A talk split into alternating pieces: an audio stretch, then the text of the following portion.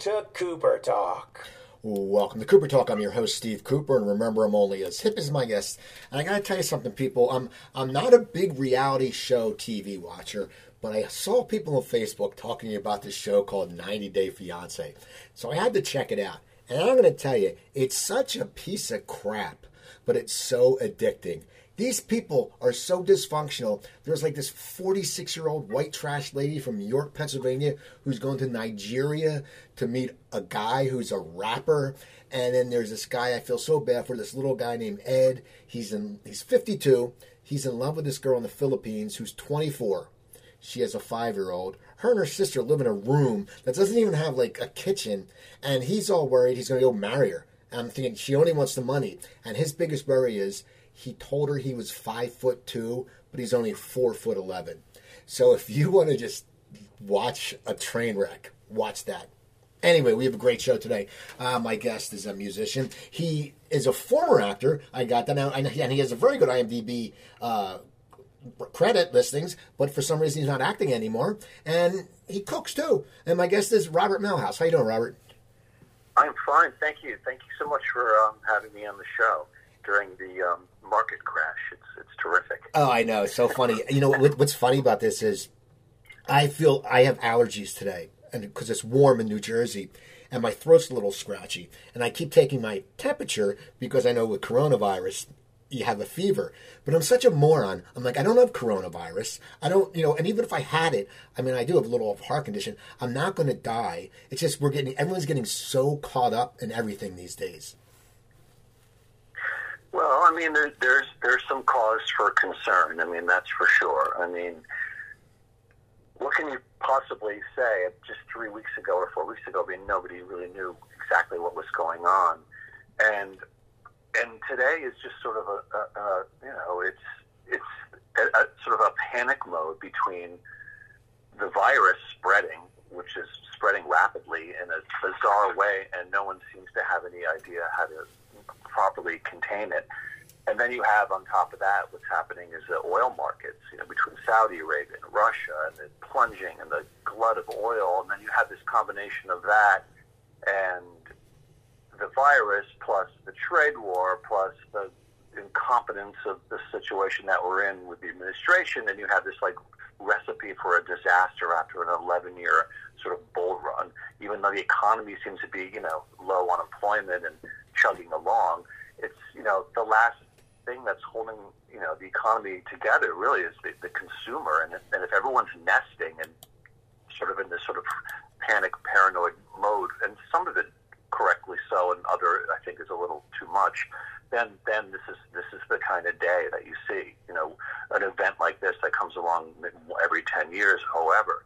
But this time it's a little bit different because it's you know a virus isn't really financial. You know, you can't sort of correct it with some sort of policy, um, financial policy by the Fed or, or easing or you know this is a, this is an emergency. You know, and and the sad thing is like yes, yes, Steve, you you, you know, you and I, if we did say catch the virus, we're, we you know most likely will be fine. I mean, but I really do worry about like older people, compromised people, people with you know respiratory issues and stuff like that. And I think for those people, it's really frightening.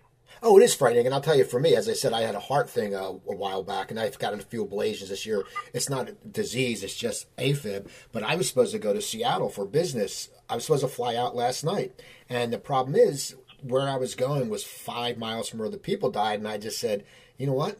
I'm not going. And I'm usually I'm someone who doesn't buy into a lot of this stuff, but I was like, that's just stupid if I go. And that's the thing. Anything in life, you have to be smart. Yeah, you know, I, at some point, I guess it's also like about you know, sort of like playing your odds. You know, you know, you know, should I go to that hockey game or should I, you know, maybe not? Or you know, what I mean, it's just sort of the odds of it all. But you know, my wife is brilliant. You know, she's an executive um, senior supervising producer of NPR's Morning Edition on the West Coast here.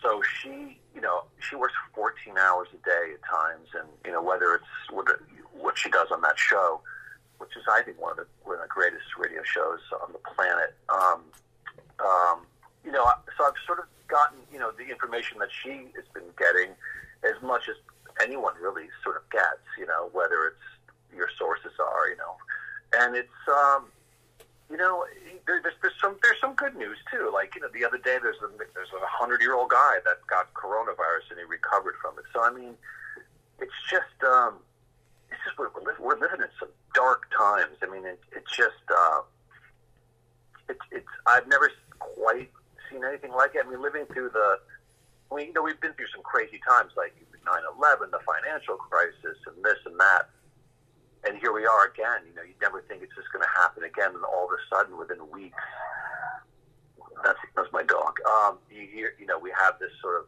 bizarre pandemic that Bill Gates has been sort of warning everybody about. You know, he's always been, um, he's kind of been on the uh, forefront of sort of warning people about, you know, the events that we really need to worry about. You know, there's certain things come and go, like recessions and you know, economic cycles, and you know, just life in general.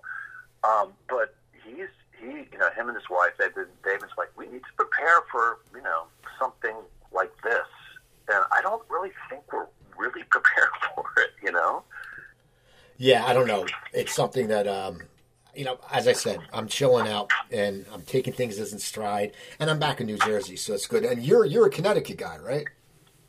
Yeah, I was I was born in New Haven, Connecticut, and um, spent you know I went to I went to uh, school Suffield Academy, and then I, uh, my parents got some split up, got divorced, like most parents do in the '70s, and um, or did rather. And uh, I sort of, you know, from there it sort of like became sort of. I just went to Colorado College for a bit, and went to Washington D.C. where my mom was sort of uh, my mom was living, and, and ended up fitting, finishing out my school there and studying music and theater and basically political anything I could. I, I just I actually loved school, which was was weird. I went in the summer. I went. I was just I, when it ended, I was sad. You know, I started out such a horrible student, and then and then somehow in the end, I was just I couldn't get enough of it. You know, literature, poetry, everything. I just I just loved it. Um, so so yeah, so I kind of from that whole East Coast area, then came out here to Los Angeles in 1990 um, I got on a show, and uh, and then I ended up. I didn't. I wasn't going to stay here, you know. I just sort of was going to do the show, Days of Our Lives, you know, soap operas. And I did that my two and a half, three years, whatever. And then I met. I was um, shopping at Beachwood Canyon for something. I was living up in the, the hills there, and a little teeny little house up there, and uh, I met this guy. Turns to me, goes, "Hey, do you play hockey?" and I was like, I had a hockey shirt on, like a Detroit Red Wings shirt, and I turn around and it's it's you know it's Keanu Reeves from Bill and Ted. You know, it's 1990, so. I was like, as a matter of fact, I do play hockey. He goes, could I play? I'd like to play. I'm a goaltender in it. And uh, that's not exactly how he talks. But um, so we ended up forming this friendship through hockey and then through music, and then I ended up being in a band with him for like 15 years. So I ended up staying here. So that's kind of how my East Coast ass ended up staying here in Los Angeles. And then once I bought a house, it was over. You know, then I was just sort of stuck here. You know. Now I got to yeah. ask you. You know, you you said theater and music, and I know you're a drummer. When you were younger, what was your first love, theater or music? Um, I think it was sort of the same thing happening all at once because, you know, I I, I was lucky because my sisters were six years older than me. You know, uh, six and seven. They, they weren't born at the yeah they came at the exact same time. So one was six and seven years older. So, you know, as a kid growing up in the '60s in Branford, Connecticut, and having older sisters and a mother who's an artist of the sculptures, it was it was really a good household. You know, my dad was into business and he had his he his thing, but music was a, a big deal, you know. So my dad would play these big band records all the time throughout the house, and my sisters would play like you know the Beatles and the Stones and and and everything from that era. So so, and then to top that off on tele you know on television, you know. We, we saw the Beatles, and then the Monkees came on, and that was huge for me because as a kid growing up in the 60s, that might have missed the Beatles revolution or was still happening, you know, sort of. But as an American, you know, we turn on the TV and then there was this thing, you know, the Monkees, and and to me, those I mean, those songs are brilliant. You know, so uh, you know, at the time as a kid, you don't really know who's you know who was writing them, but it's like Carole King and Neil Diamond and and just you know all these incredible writers. So I, I became obsessed with with music at that really early age. So I guess I guess music was first, and then I and that's I started playing the piano, and that that's sort of my main instrument is is the piano now. I mean, it has been. I mean, drums was sort of an accident because when I met Keanu, I didn't want to be in a band with a piano, so um, I just decided he had a drum set laying around, so I was like, I'm gonna just go pound on those. And you know, at the time, music was very punky and grungy, and and uh, so that that sort of I just sort of sat down and learned the drums with him. You know, that's, that fascinates me because I have a lot of friends who are drummers, and you know, drumming is such a hard thing to learn because people don't know that you know you're using not only are you using like your foot on the hi hat and your foot on the bass, but you're using your hands. So it's it's total coordination, and you're using every limb. And it's amazing that you picked it up pretty quickly. You know, it took me a while. Like I was doing certain things well, and then I was sort of stuck in a rut. You know, I was I was I think I was hitting the drums too hard. You know, I was doing all these things that you know, like the exuberance of youth, like a, young person in their twenties would do. That you know, just sort of you know, trying to attack the drums and and then you know, I I started to um, take a step back after I met this guy Rick Parashar, who did Pearl Jam 10 records, who we were lucky enough to do a little EP with, and he really set me on the right course. He said, "Look, just just relax, change your sticks, and you know, just focus on your timing, you know, because it was way off, because I was all over the place." So that was helpful. And then when I met Ed Stasium, who was this incredible is a producer who did a lot of the Ramones records and engineered them. As a terrific engineer. He got me really to, to pay atten- to get to pay attention to the vocal, and then which makes so much sense because my favorite drummers growing up was always you know Ringo Starr and John Bonham and Charlie Watts and and um, you know a lot of the um, Motown drummers. Um, so and Hal Blaine, of course. So so I was like, oh yeah. I, I, I once I started like hanging my my beat around the vocal and didn't make it about me. You know, I was never going to be like Neil Peart or anything like that. Once I started doing that, oh my God, it was, everything just sort of fell into place. I just played around the vocal, and then and then everything just slowed down and became. I just served the song, and I and I and it just as the years went by, I could slowly develop you know other techniques without having to learn all at once because I learned to listen. You know. Now, you mentioned you moved to LA for a show, Days of Our Lives. How did your acting career start off? You know, it's funny because uh, as I um, as I went to school and uh, after after you know I graduated this BFA, so I thought, oh, I no shit, that's excuse me, that's uh, I better do that. So I moved to New York, and I was I thought I was just going to stay in DC and do some theater. So I but I moved to New York, and I somehow I got involved with this this guy who uh, used to be a casting director for commercials, now in the management company, and I met him through another actor, and all of a sudden I found myself doing all these commercials, you know, in the in the late '80s, and there's only three channels on television, three or four, you know. So there's there's I, and I found myself just every day. It was it was insane. I'm like, who who are you?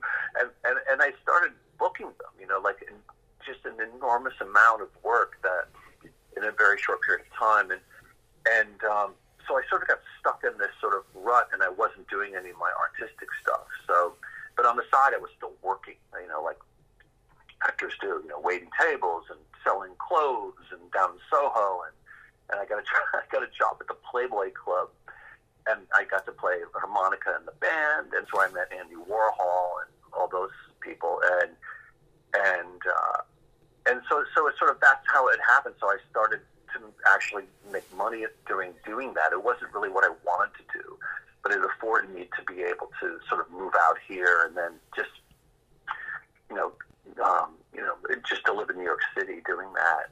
And, um, but everything, you know, happened when I moved out here. I got to do a lot more, you know, comedy and drama and stuff like that. But then, but also doing the music as well. It's, I guess I, you know, it's hard when you spread yourself really thin.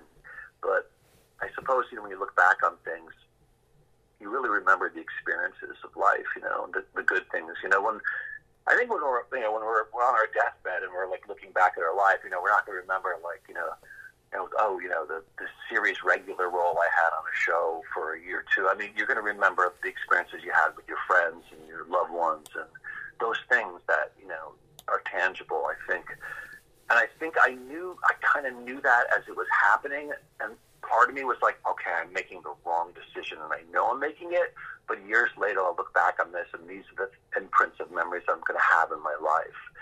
And, um, so it was one of those double-edged swords, and uh, I guess that's kind of been my the way I've looked at my whole life. It's well, like a double-edged sword. Well, you know, you know, I just want to get back to Days of Our Lives real quick because I know people have been on soap operas and their lives completely changed because everybody recognizes them. You were on for how long? I was like two and a half years. I was I played this character for two and a half years. Yeah. So were people starting to recognize you now, or were you getting recognized because of the commercials too? I mean, that must be something and no one's really ready for.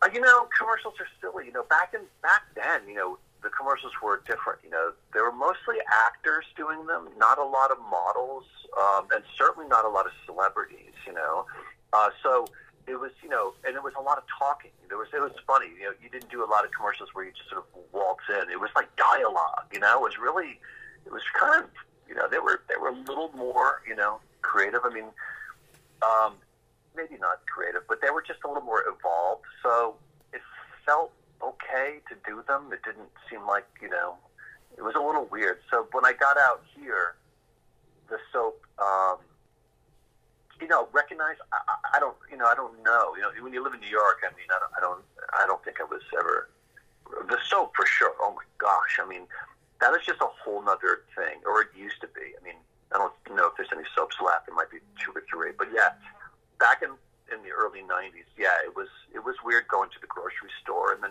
people looking in your basket like, "You're going to eat that? You're going to buy that? really, Rob?" it's like, well, it's it's it's, know, that, it's funny as I say as I say real quick. It's funny as the people who do are the soap fanatics. I had a Tal Penghlis on my show years ago, and I, I put that he was going to be on, and like every seventy-five-year-old lady on Twitter was like, "When's he going to be on? When's he going on? When's he going to be on?" And it's just it's a different crowd because these people who are into, are into soaps are into them. I mean, it's not like you know they're like almost like sports fans. How fanatical they are. Yeah, they are fanatical. You know, and back then there was no social media at all, so you know there wasn't even you know there wasn't i no cell phones. I mean, back in 1990, 92, 93. So so it was just fan mail you know, that's what we would get. Like, um, and uh, some of the letters were, you know, were hilarious. But you know, I, I really enjoyed working there. I mean, I met one of my best friends, Tony Alda, on that show. Um, my friend Nick Easton, and so there was a really some really decent people there that I really enjoyed. So, and uh, you know, from Tony, I, I, I mean, he was a great guy. You know, another musician, great actor, and and lifelong friendship with him and his children. So it was a it was a really really positive experience. And I learned a lot because you could do things on that show, and you know, just it was a great it's a great place to start. You know, because you can do a lot of trial and error stuff, and they let me do all that stuff. And then so after that, when I moved on to do you know more like comedy shows and guest stars and I just felt really confident going into those sets, you know, having worked five days a week doing 20 to 30 pages a day, you know, so, so I felt, I never understood, you know, like a lot of people, you know, back then in film, people would just shoot like a two pages a day or a page a day. I'm like, I was like, how would you suck shooting a page a day? like we had to shoot like 15 pages or 20 pages or, so I, you know, it was, it was really helpful as a, as a workout, you know, but, the you know, obviously the, the writing is different, so it's it's not Shakespeare. So you really have to come up with a character. Then you really can't. Then I I think that's the best thing to do because then you don't have to blame the writing. Oh, the writing's terrible. You know, you, don't have to blame the writing if you come up with a really good character. So because you can just sort of you know, because in real life we don't always speak in prose and poetry, and we don't always say these amazing, great things that come out of our mouth. So knowing that, you know, yeah, that, that really helped me fall back on, you know, to get through that show. I, I felt really comfortable. I, they could have given me any dialogue. I didn't care. I had so much fun playing this character, so it didn't matter to me.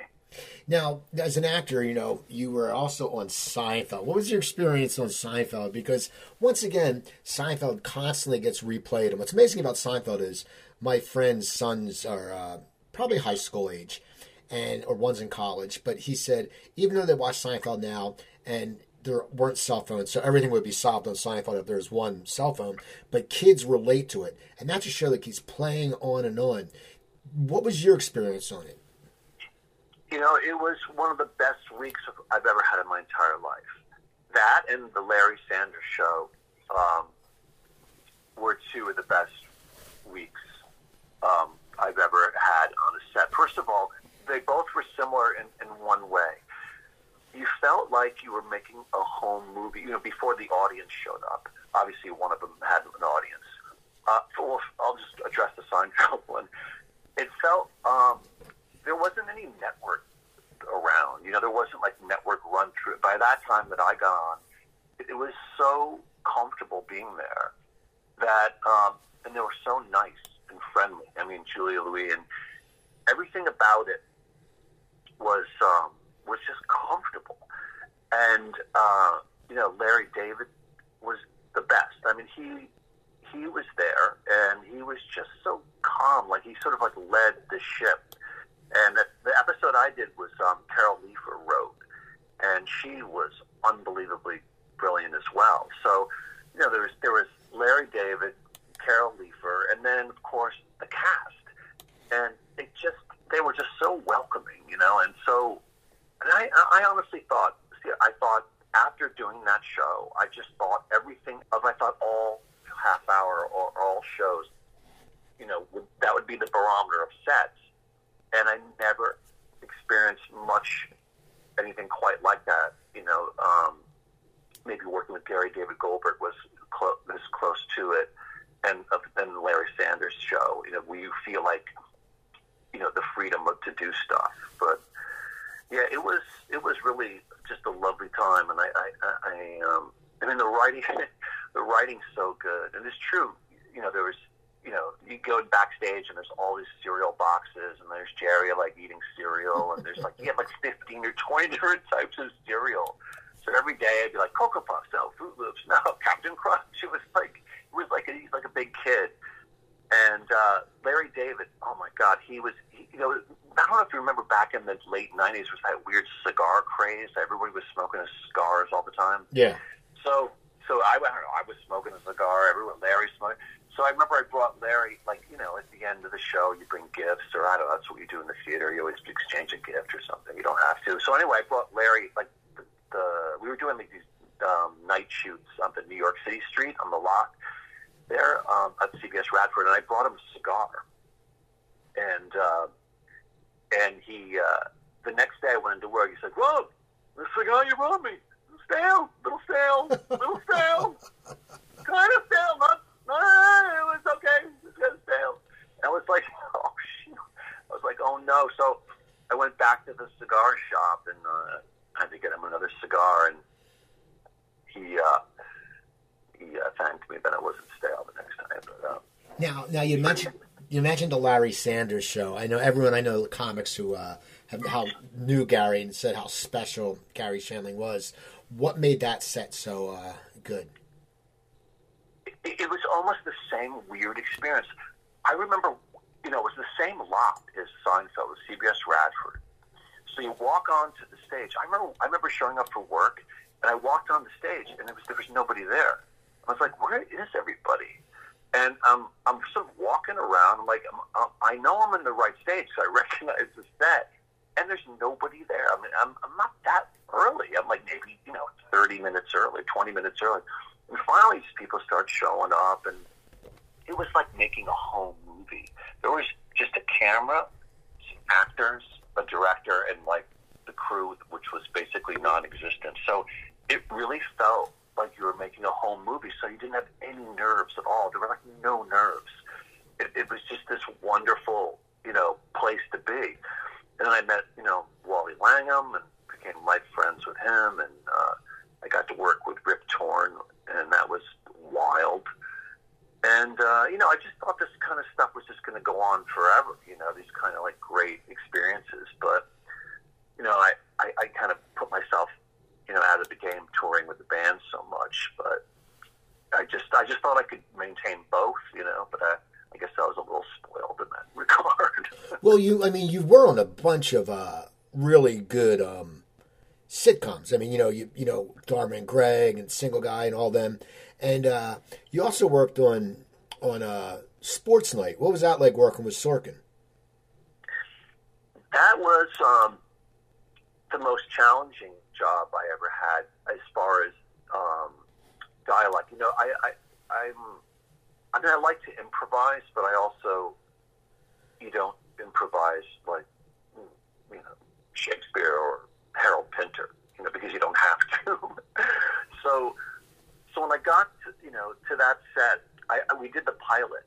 So I was on the original pilot, and um, I've never worked with like such a group of so many talented actors on one set ever in my life. You know, um, it was just beyond incredible. So not only was the writing really good, but the actors were amazing, and so were the the, the cameramen were good. I mean, you know, steady cam shots and all sorts of interesting, you know, pre West Wing camera techniques and stuff like that. And um, and then there was Aaron. You know, he was he was. Uh, I guess you know he might have been going through some some rough spots in his life. I didn't know, but because the writing was so good. But you know, I just it was it was a, an incredible experience. I got to work with Robert Guillaume, and, and that was amazing. We rehearsed all the time together because I love to rehearse. Because who, I mean, uh, I don't understand actors who can just sort of show up and they've known all their lines on their own. I, I just feel, you know, rehearsing is great, and Robert loved it too. So our scenes were always really tight because we we spent so much time together, like just sitting on the set, running lines and rehearsing. So by the time the cameras rolled up to us, you know, we were so relaxed, and it really showed. And um, and uh, I get to work with Bill Macy and and um, just real pro, like real theater people, you know, and Felicity, you know, they just come from the theater, so they brought like a different dynamic to television that I that it was so refreshing to see. Um, so it, it was incredible experience. Um, but I remember like you know having a scene with Robert Guillaume, and uh, Aaron came down and he's like, Rob, did you uh, did you say uh? I go, what do you mean? Because I think you said uh, you added an uh in there. I was like, did I? I go, where? He goes, well, you said something, and then you went, um, don't do that.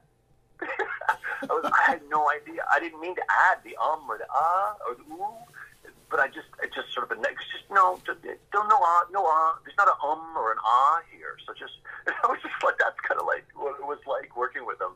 And he was right. You know, he every everything, as you know. I mean, you know this. You've seen his stuff.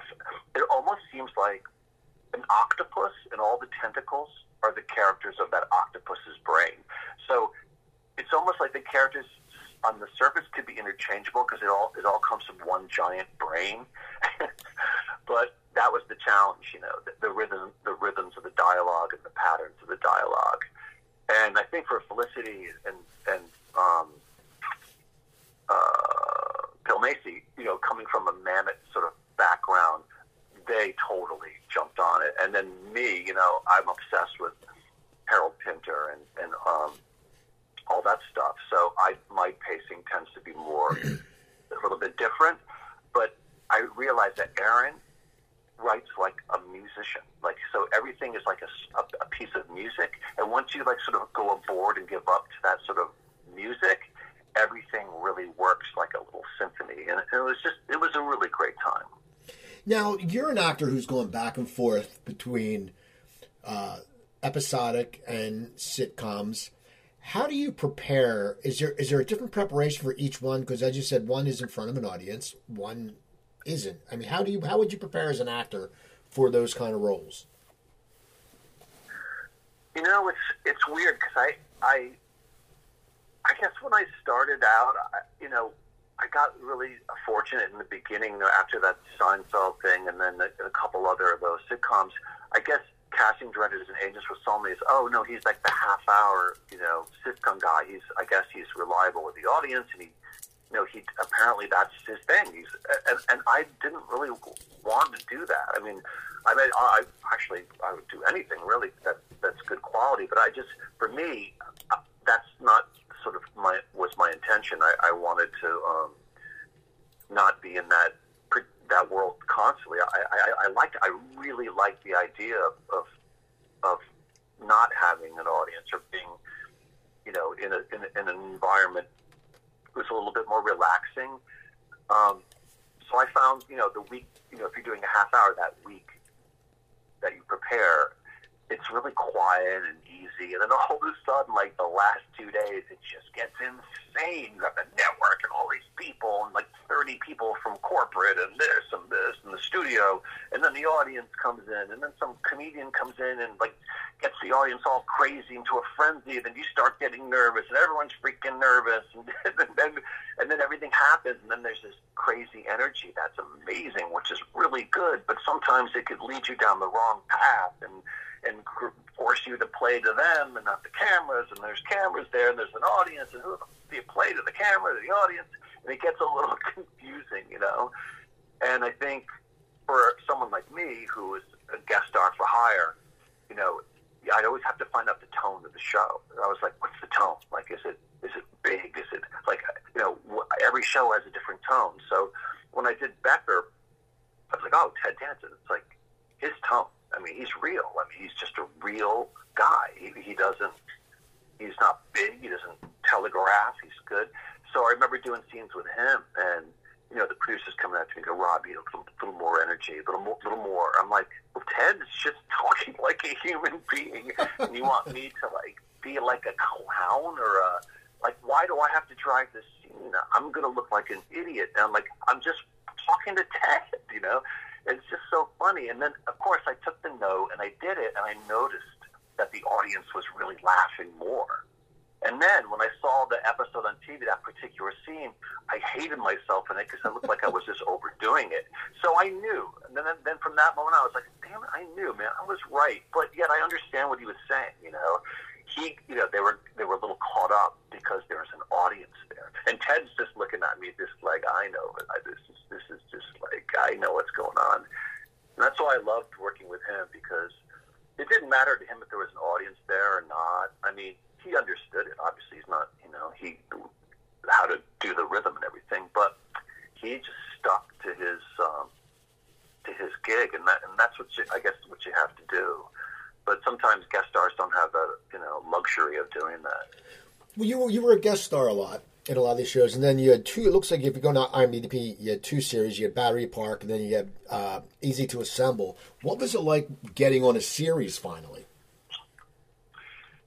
You know, the Gary David Goldberg thing was a dream come true. It's like, uh, you know, he didn't make any of the actors test or go to network. He would just say to network, "These are my actors, and if you don't like it, well then screw it. And and if I had, you know, I must have tested for 25 shows, and obviously I would just get so nervous. I mean, I'm not a very good. I mean, I, I mean, I'm just not great at auditioning. Some actors are, you know. My book, know, I have friends that great actors that are that are frightened from, it. and then luckily sometimes you know they get really successful. I don't have to. But for me, I was never really good at it. I, I didn't look forward to it, which is weird because that's how you get the job. so when you know when I read for Allison Jones and Gary, and I was, you know, he said, "I, I want you to play this part." I, I was like, "Oh, okay." And then I, I'm, I'm, I'm thinking, "Okay, when's the network test?" He goes, "No, no, no, you don't have to test." And I swear to God, I think I fell to the floor and started like I was like crawling over to kiss his feet because I was just like I can't understand. I mean, if I had to test, you know, I know I would just chuck this out in the net because I just get so nervous. So, so I was like, "This is are you doing this with everyone?" He's like, "Yeah." And I'm like, "Oh my god." So, so it was incredible. We got there. I got to work with Elizabeth Perkins and all these like incredible people and Chris Henchy and writing it was it was a, phenomenal show. It was like a precursor to Brooklyn Nine Nine, and uh, it was amazing. It was it, it just um, you know NBC was going through a lot of stuff and um, they wanted more family oriented stuff. But man, we, we we were pulling like twelve million in uh, against Who Wants to Be a Millionaire and or, or something, and, and it wasn't enough, which is insane, you know. So uh, yeah, he- it was it was incredible. Gary was a great guy, you know. And now, Gary David Goldberg, Spin City and Family Ties. I mean, he came out here in a van. He lived in a van, you know, when he first came out here, it's amazing. and and then he ended up, you know, doing what he did. And he told me the story about Michael J. Fox about when he was doing Family Ties, and he he wanted Michael J. Fox to play this part, and nobody wanted him. The network, nobody. And he said he had to go to Brandon Tartikoff and uh, go to his office and just, you know, just sit there with a beer and just say, "You got to trust me in this, man. This kid is he's great." And Brandon's like, "All right, all right, all right. I get it, Karen. I'll, I'll do it. I'll do it." And he goes, "Those days are long gone." When the, when the showrunner can go to the head of the network and say, "Dude, just give me a chance. This kid's gonna be," and, and that's exactly what happened. You know, Now, it's just uh, You know- he was a, he was a great man. I'm sad to see that he passed. You know, I, I got to tell you a funny story. Um, you're in the movie The Christmas Pageant. oh yeah, with Melissa Gilbert. Yeah, and and what's funny is that I listen sports radio. I listen to WIP ninety four in Philadelphia. Jon Ritchie's an ex football player. He's the one host, and this guy Joe DeCamara is, and he raves about that movie. Like out of like nowhere at Christmas time. Like, what'd you watch? He goes, "Oh my god, I watched the best movie, The Christmas Pageant." So you have a a very popular Philadelphia sports personality who loved your movie. that is a riot. You know, I mean, Melissa Gilbert. What can you say? I mean, she's she's unbelievable. You know, she's just, you know, I, she's incredible. I've done two films with her, um, and she's. Uh, it was so much fun. I swear to God, I, I, sometimes when doing scenes with her, I honestly forgot where I was.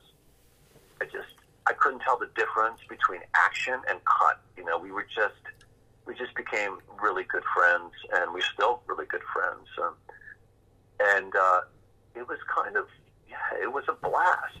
Um, that's another, you know, people are asking, why do you do those old Hallmark movies? Well, I was like, first of all, at first I was kind of wary of it, sort of like, you know, out to pasture. But when I did my first one, I had so much fun. I, I you know, I was almost like that same feeling I had when I was doing, um, you know, but like Larry Sanders, like you got to the set and it felt like a home movie, you know.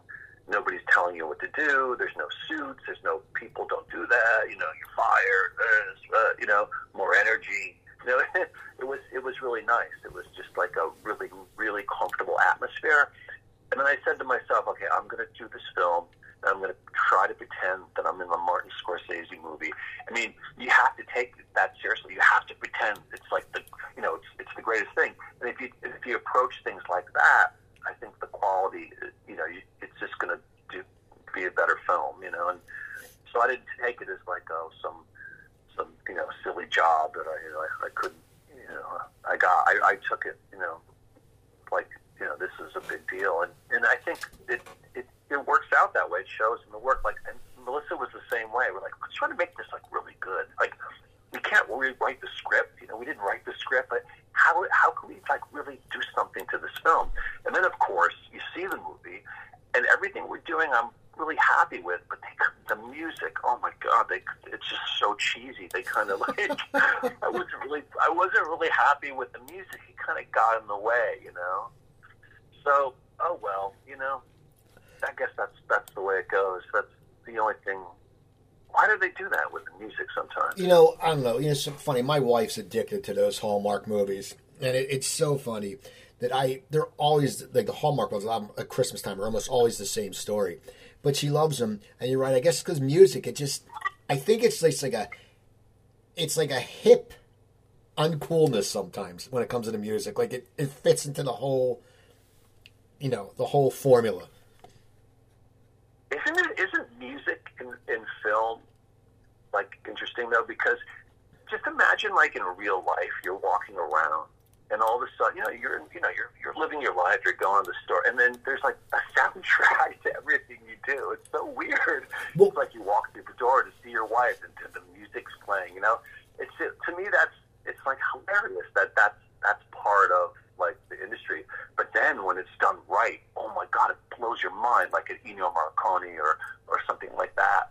When you you know, um, it just it, it becomes like the whole film. Oh, you know, yeah. when, when when it's done correctly. Well, you know- like Trent, Re- Yeah, Trent look at- Reznor. I mean, Look at Fast Times at Ridgemont High. Everyone remembers the car scene, you know, moving in stereo. The beginning is We've Got the Beat, and you just remember the, all the songs that play such a key part. right? Those needle drop songs. Yeah, yeah. Uh, but I was, yeah, I agree. I mean, same with Scorsese. Like all those songs and Goodfellas, like just everything. Uh, yeah, no, it, it's. I, I mean, that's that's what I spend most of my days doing. Just I, you know, I play a lot of piano and do a lot of recording, and I just, it's just, I just love to play piano. It's like my favorite thing to do. So. Um, So what what made you what made you pretty much stop acting? Um, I just, you know, I, I did this web series with Illeana Douglas for three years, and and my employer was IKEA. We got we literally got paid from IKEA, and this is around 2008 or nine or ten, and uh, I it was so much fun because we were doing the music. I was I was scoring it, doing the music, and acting it. That was um, like her, her love interest, and it was incredible web series. She she was way ahead of her time. I mean, I mean, she had like everyone on the show, like Jane Lynch, Jeff Goldberg, all these incredible people. You know, Justine Bateman coming in and out of the show, and um, she, you know, it was just an incredible uh, experience. And then out of that, we sort of spawned this thing called Sparhusen, which is this band from Sweden. That out of the blue, my friend Todd Spar, when we were writing, you know, the music for the show, we we started becoming these Swedish characters. And then Illeana's like, I want to get in. So she came over, and then we ended up spinning off and, and doing some stuff with that in, into the Easy to Assemble. And it was just, um, you know, an incredible uh, of stuff. And during that period, to answer your question, my agent was like, "What is going on with you?" It's like, "What? What? What are you doing?" Three like three years went by, and and I, and I was consumed by this thing, and I kind of lost my agent from that. They they were just like, "You're not." You know, we, you're not available, and, and they got they kind of got fed up with me at the time, and and I just kept going with that. And then after that all ended, you know, I just um, took a break, and then you know a year went by, then another year went by, and then I just started doing more, more music and more music and getting more involved in that, and then it just it just sort of flew by, and uh, I never really got back. I never really got back in or searched out to grab another agent, you know. Well, so many people have said the business has really changed too. It's not it's not an actor's uh, th- uh, profession anymore. It's all the producer's profession. The money has gone down. A lot of people just I know are very frustrated. You know, I, I, I remember when, you know, I mean, I say such a, I'm so lucky. I don't even know how I did, I did, um, you know, the things that I got to do. But I remember when they started this one day guest star thing where, you know, instead of being paid for the weeks of work, they, they you just come in for the one day and you shoot all your scenes in one day. And, you know, so instead of making, you know, the normal, whatever, six or seven grand for a one hour or, or whatever it was, or three or four, whatever for the half, they wanted give you twelve hundred bucks, you come in for one day, do all your scenes, and that's it. And I was like, okay, that's the end. That's the end of the guest star for guest star for hire. That's the that's that's that's it. That's the end. I mean, there's no. I mean, I, I could in the old days, not the old days, but in the, certainly in the '90s and the early 2000s. I mean, if I did six gigs a year, I mean, that's, that's I could I could literally live on live off that with the music stuff, and then my um, you know my investing stuff that I like to do, um, which I went, you know, studied in school. So between those three things, I was totally fine. So once they took that away, I was like, okay, now the only way to really kick butt in the acting world is you have to get on a show. That's like you have to, or you have to be, you know, you have to be the guy, or you got to be, you know, you, you can't really sort of piddle in and out. So that that was tough. You know that that was really tough. So and uh, now, you know, as you know, you know, most film, the film industry is just is, is different. So everyone's on TV. So instead of just competing with other my friends and other actors, now you're like you know you're competing with you know A-list movie stars for television. So that that that was that. I'm not, you know, I'm not going to compete with them. well, so you're out of that. Now, I want to talk to you more about your music. When Dog Star started, did, did you guys, were you getting together just to jam, or did you actually think that you would start touring? I mean, what was your goals when you when you first hooked up with Keanu and you guys started just jamming? What did you have any set goals of what would happen? You know, when we first started, I was still on the, the soap, and so we were just it was just an outlet to play. He had a garage up at Beachwood Canyon, and we had a house, and he had a garage, and, and he had he, like his bass gear up there, and and my buddy Tony Alda and I, we'd go up there and we'd play, and then um, and I just you know we just I had some friends from New York come out, and we just you know there was always creative people hanging out at his house. You know, I used to play quite a bit with River Phoenix. He would be up there hanging out, and I, and it was just a creative place to go, and you know, um, for a lot of other artists to go and play music. And you know, some of the musicians were great. Some of us were just sort of starting out with different instruments, and it was just it was like a test kitchen for music. And um, I think when we started, we didn't really know what we were going to do. And then at one point, you know, after I say maybe six months of just playing a lot, we were like, we got to play out. Should we play? so we ended up, you know, going down the street and booking a show at this place called Raji's, and we played with Weezer. I think Weezer opened up for us. I think they, I swear to God. And I remember watching them. I was like, oh my God, these guys are amazing. So, and they were great. They stuck around to see our show, and we were you know, we were horrible. So the first, the first, you know, the first year was it was tough because when I met Keanu, you know, he wasn't like this enormous, huge international film star, but he had done Bill and Ted, and he was certainly, you know, on the rise becoming, you know, who he who he ended up becoming. But so we really couldn't fail in public like normal bands do because there was always this scrutiny and press around judging, and rightfully so. You know, we should be judged, but man, we couldn't we couldn't you know get a break. So, and the only way to get better and to learn, as for any musician, uh, is to play out in front of people. So. Um, and it was rough in the beginning, and then we finally figured, you know, we, we got better and we changed personnel a bit, and then, you know, but it took it took a while to um, to, to get that.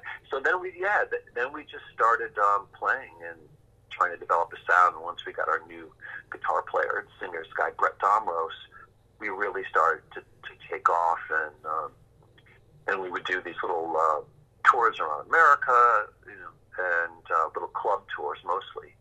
And then it just got, you know, we started building a fan base and we went to Europe and played some festivals and they seem to really like us over there, you know, more certainly more so than here, and as well as Japan and and then it's like so weird pockets of America. Like for some reason we were really really successful in Chicago, you know, and, and then the South. But we go to Boston and nobody would show up. So we couldn't we couldn't figure it out. But once once we started rolling along and, and the songs got better, you know, it, it worked out well. And then once we recorded with Ed Stasium and, and put out some music, um, it really was helpful, you know.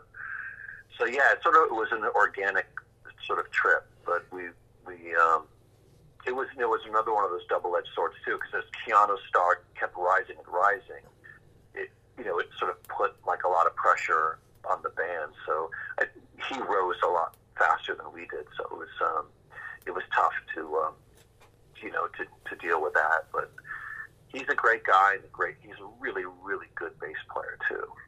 Now now who wrote most of the music? In that particular band, um, Brett, you know, Brett would write all the lyrics, and then you know, obviously Keanu and Brett would write the majority of the music, and me being the drummer, I was more like an editor and, uh, you know, kind of like, uh, like the you know the guy like the French cul you know the French culinary police. I'd be like, no, that's not good, or that sounds like the Kings, or that's. I was always like the guy that like you know trying to sort of shape the sound. Like I think all three of us wanted to be in different bands. You know, I mean, sound like Dream. Like Keanu was more of like punk, like he was like hard punk. He wanted that, and I'm more like Pixies, and then Brett was more like Cheap Trick. so it was like we had these three very different ideas of what you know kind of a band we wanted to be in, and um, so we put it all together, and you know I guess it it, it sounded pretty good. I think actually it sounds better now than it did then, you know, because we were sort of telling stories in our music, and I think during those early years, I think the, the you know it was mostly like grunge and pop and power pop, and I think you know our our music was a little bit more. Um, it seems like the music more today, you know, not not I'm talking about hip hop and rap and all that cool stuff. I'm just but in, in that in that genre, you know, it seems like it fits better now, today's music. Which now is who- why we're back together rehearsing because we like we're like oh, I think our music sounds better now than it did back then. So we're we're kind of back and we've been rehearsing in, in the studio here at my house and for a good oh my god for almost two years now. But Keanu's been so busy. So but our plan is to get back out and maybe play some clubs and, and get back out there. now you said you played some festivals. Um, who were some of the bands that you got to meet and play with? Because you grew up as a big music fan. Did you get to meet any of those those people you looked up to when you were young? You know, um, I mean, yeah, I mean, yeah, I mean, well, we, toured. Well, uh, it's, a, it's a tough question. There was one festival where I, in San Francisco that I, I just I couldn't believe that somehow we opened up for. It was it was us, Dogstar, silly, and Travis, this band from England, who I loved, and they were current at the time. And then the Go Go's, which I just think are the greatest, and then Beck, who I think is the most underrated American musician maybe ever to walk the planet. So, so that to me, that was like sort of my um, that was a, a wonderful night, and and then we toured with Bon Jovi around Australia and New Zealand, and we played the Forum with them, and uh, that's not really my personal taste of, of music that I, I grew up listening to, but it was it was fun to play for that crowd, and um, and then my all time favorite, and this is this this thing just this blew me away. We I remember I was playing hockey in Burbank, and back before cell phones. So I got this, you know, message, and I get on the payphone, and it's our, our manager at the time. She's like, Rob, um, Halloween, you're going to be, um, oh, oh my God, I can't, I can't talk. I, I don't even know what to say. But David Bowie um, w- wants you to open up for him. I'm like, David who? Bowie. I go, David Bowie? No, David Bowie. David Bowie. I'm like, David Bowie, right? Bowie? No, David Bowie. I was like, okay, it's David Bowie, right? She said, yes, it's David Bowie. and so I was like, okay, that doesn't make any sense, but I guess, I mean, I couldn't figure that out at all. And he wanted, he, he, uh, he heard some of our music and he wanted a, like a local band to open up for him at the Palladium on Halloween night. And he was touring with Trent Reznor's Nine Inch Nails, which is one of the greatest live shows you'll ever see. And I guess they were busy on Halloween, being all goth and stuff, or doing what maybe they had a night off. So so we came in and played, and it was it was like my dream come true because David Bowie is my idol. I mean, he's that. There's nothing better. Like John Paul, George, Ringo, David Bowie. So so we got to meet him, and he was so nice during our sound check. You know, we were struggling along trying to play this like Carpenter song. I don't know what we we're doing. Comfortably numb. We we actually played Comfortably Numb um, by Pink Floyd, and and David Bowie's he's off to the side of the stage. He's looking at us, he's smoking a cigarette, and he goes and he goes like this. He goes, um, Rob, um, would you like me to hold the doors for you a bit longer? like he like like he, he's like he was struggling to learn, you know, get this part right, and he's like laughing at us. I'm like, no, no, no, we're fine. We're on schedule. And he was such a gentleman, and uh, it was honestly, uh, never forget that night for so long as it's like things like that. Like we didn't make any money, or you know, we didn't. It was nothing. Like nothing. It was just a thing. But that's what I was talking about earlier. Like the things that you choose, and and maybe I missed three auditions that day, or I don't know. I could have been on this or that. And but that to me is just you know, David Bowie looking over and saying, well, you know, should I hold the tools? That, that, that to me, I'll, I'll remember more than any job I've ever done, you know. It's just these little moments in life that just sort of um, sweep you away. So, So, so, that, so that happened, and, I still can't believe that happened, but um, that, So- that was great. so now, what kind of music are you working on now?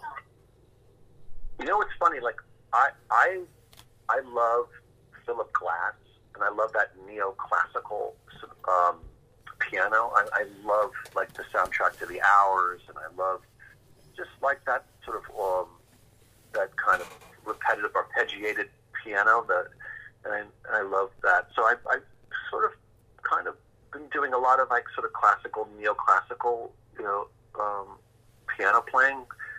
Um, it sounds all, you know, fancy and like I know what I'm doing, but it's uh, I, you know, it's very ambient. I, I, I it's so funny because as a drummer, you know, I love these particular bands like the Kinks and the Pixies and the Stones, but as a piano player, it's like I don't. Um, I'm more obsessed with the, you know, the the Philip Glass and you know the Emanuel Ax, all these great pianists, but and I love you know Brian Eno and Harold Budd and Daniel Lanois and all that ambient music from the 80s. And um, so that's the kind of stuff I, I'm doing now and uh, I've been re- recording. So it's, um, yeah, my wife is a, she's a cellist and, and a pianist too, but she's like the real deal. She reads music and, you know, so she, she watches me play and giggles. Those cellists. I'll tell you something about the cellists. I got I got married in September, and my wife wanted a cello player. Well, I had no idea how to get a cello player, so I I posted something in my the hometown I grew up in is Cherry Hill. I posted on a Facebook page. I said, "Does anybody know a cello player?" We got this girl. She was like a freshman in college, and she was so good. And we sat there, and I was it was like a 15 minute gig. I was going to pay her 50 bucks, but when I felt bad, so I gave her 100 bucks. It made her day, but it was amazing how much the cello added to the ceremony because as people were walking in, is playing cello, and it, and cello is a really cool instrument. I, it's one of my, you know, the bass and the cello and. It's one of my favorites because it's so deep. You know, I mean, Yo-Yo Ma is is is the, is the greatest celloist I think of, of all time, and and if you ever get a chance to see him he comes around, if you, I mean, it's worth every penny. Um, it's just I- last time I saw Yo-Yo Ma play was at the Hollywood Bowl, and I surprised my wife because she's she, that she loves him as well, and there were people weeping like behind us after like like people like crying. It's weird. Like he's so good. You know, and I thought, oh no, what, like, you know, an hour hour and a half of a guy playing cello is going to be boring. But it was over so fast, I couldn't believe it. It's, it was it was incredible. But you're right. The instrument's like very visceral and deep, and it just gets to your soul. And it, you know, not not like a violin. You know, I, I mean, I love Isaac Perlman, and I love violin as well. But there's something about a cello that just it's more cinematic and moody, maybe. You know. Now, do you miss acting at all? I do. I do. I'd, I'd be a liar if I said that I didn't. I miss, and I feel like I'm better at it than I ever was as as I was leaving. But you know, I'm also, you know, I'm I, it's just one of those things. You know, you know, you know, when you're in your 20s and 30s and early 40s, you know, it's easy. You know, it's and you're male. It's you know, you take things for granted. You know, so but I really do miss it. Um, I just, uh, I do. I miss it a lot. So maybe there's a way I can get back out there. If, um, Get back out there. yeah, but I, yeah, we'll see. We'll Well- see. But that's the good thing about music is, you know, it's hard to sort of act and you know by yourself. the good Right. thing about music is you can I can sit down and play the piano or cooking. I can, you know, there's there's certain things. Uh, so I keep myself really busy artistically. So uh, it's yeah, just getting by in this crazy world. Well, that's what we want to hear. You're getting by and you're still practicing your art. I want to thank you for coming on, Rob. Uh, do you are you on Twitter? No, I am not on Twitter. Okay. Are you on I, um, Instagram? I'm not on. Yeah, I'm, I'm not with all the cool. I, you know, I just. Yeah, no, I, I don't. Uh, I don't tweet. All right. Well, you should start a Twitter account. So people, go check out Rob's IMDb and watch some of his past performances. Go get the Dogstar albums because he's on them. And uh, keep. I li- we, we, yeah, we have some iTunes. We're on iTunes. The Dog Star record is the best, and uh, Sparhusen record, and my old band Becky. We're all yeah, yeah, we're on iTunes too, so I can hear that, and hopefully we'll get the Dogstar back going again, and maybe we'll maybe you know, we get out there touring again. We'll, we'll get we'll get all those guys. Maybe they, they can get Keanu to talk to you. Exactly. Well, people, check out Rob Mailhouse. Check out my website, coopertalk.net. I have over 780 episodes. Uh, email me, cooper coopertalk.net. Uh, Twitter at coopertalk. Instagram at coopertalk1. Remember, I'm Steve Cooper. I'm only as hip as my guests. Don't forget, drink your water, eat your vegetables, take your vitamins, and I'll talk to you guys next time. Thanks, Rob.